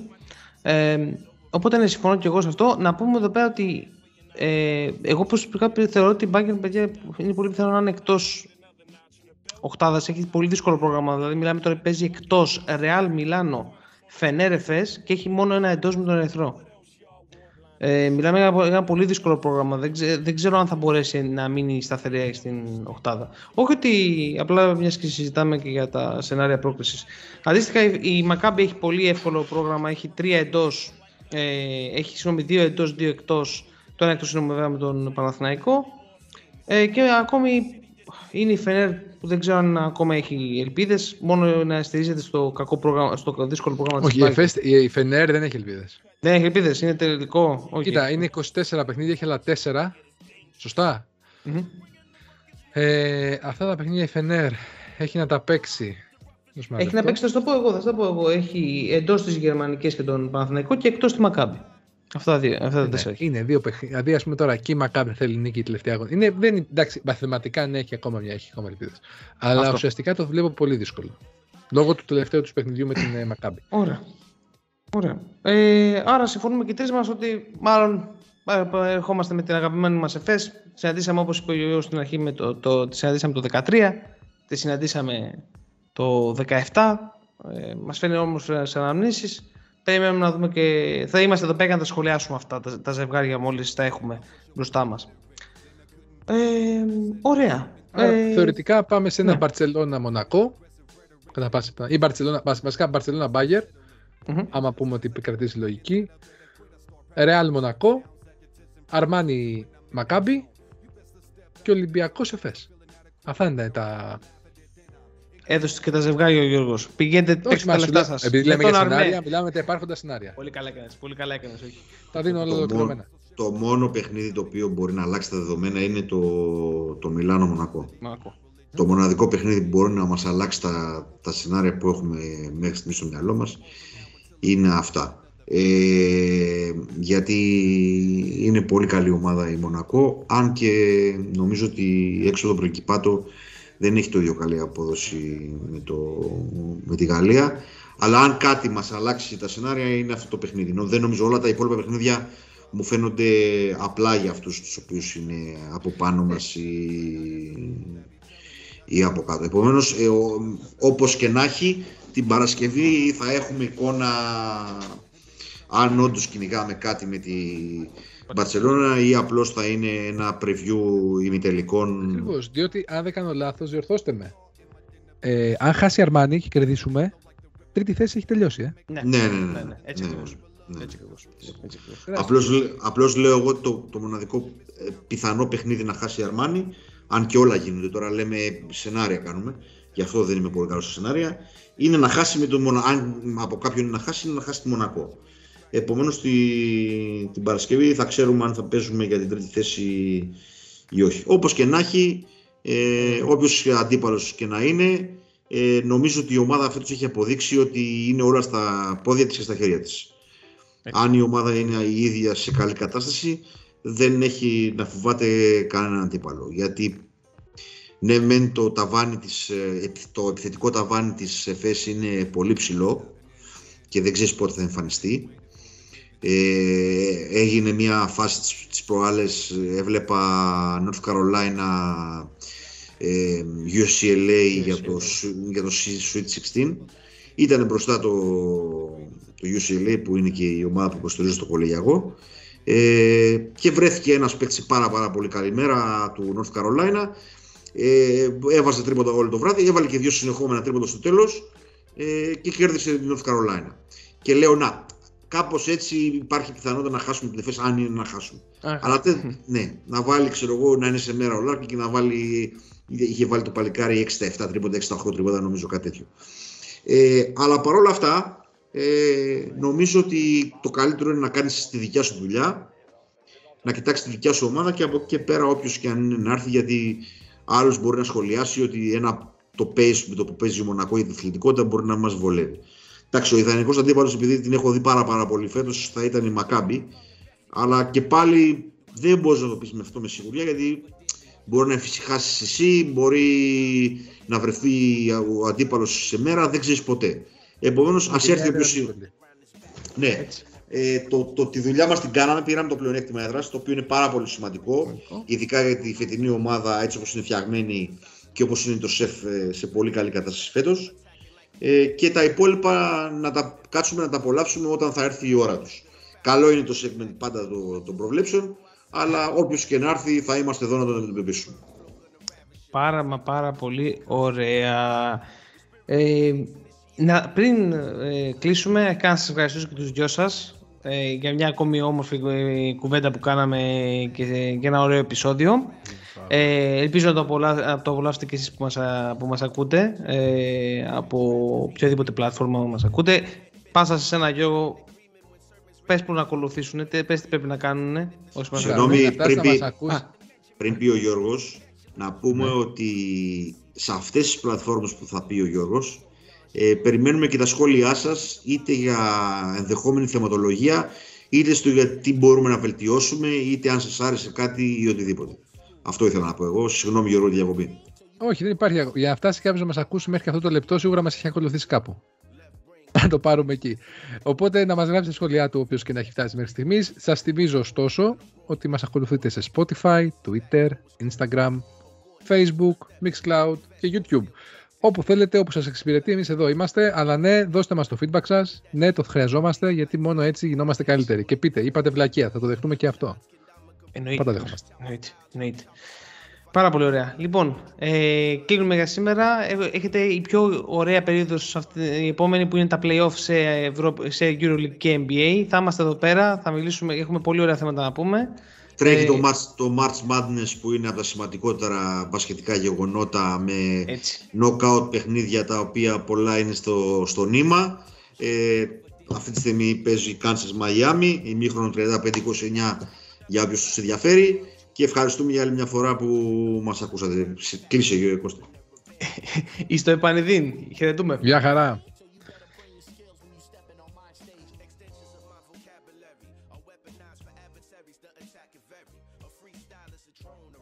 It's a bomb. If it's on a phonics beat, it's a nuclear missile and napalm. Keep calm and carry on, don't troll my timeline. A news feed with please to listen to whack rhymes, or listen to whack beats. My producer pack heat. Why the fuck you think we name a label? Don't sleep, don't let arrogance get you embarrassed in these streets. Run up on you just for fun, take the chains off your feet. It's real in the field, I'm the master I see. This lyrical tie sheet, we don't want your record deal. Do the knowledge or get abolished. Fuck it, demolish. My gun is matte black, but the flow is well polished. Y'all salty like olives, we on top this year. Keep opening your mouth, I make my Glock disappear, man. They gon' have to mention me among the best eventually. Boom, you couldn't even see the type of shit I'm on. Confidently, do it so nonchalantly. Do the knowledge or get abolished. That's a fact. Ain't phonics. The group for the century. The underground is back with the golden era vandals. Old school, check it. It's still the same. So you better bring your skills when you stepping on my stage.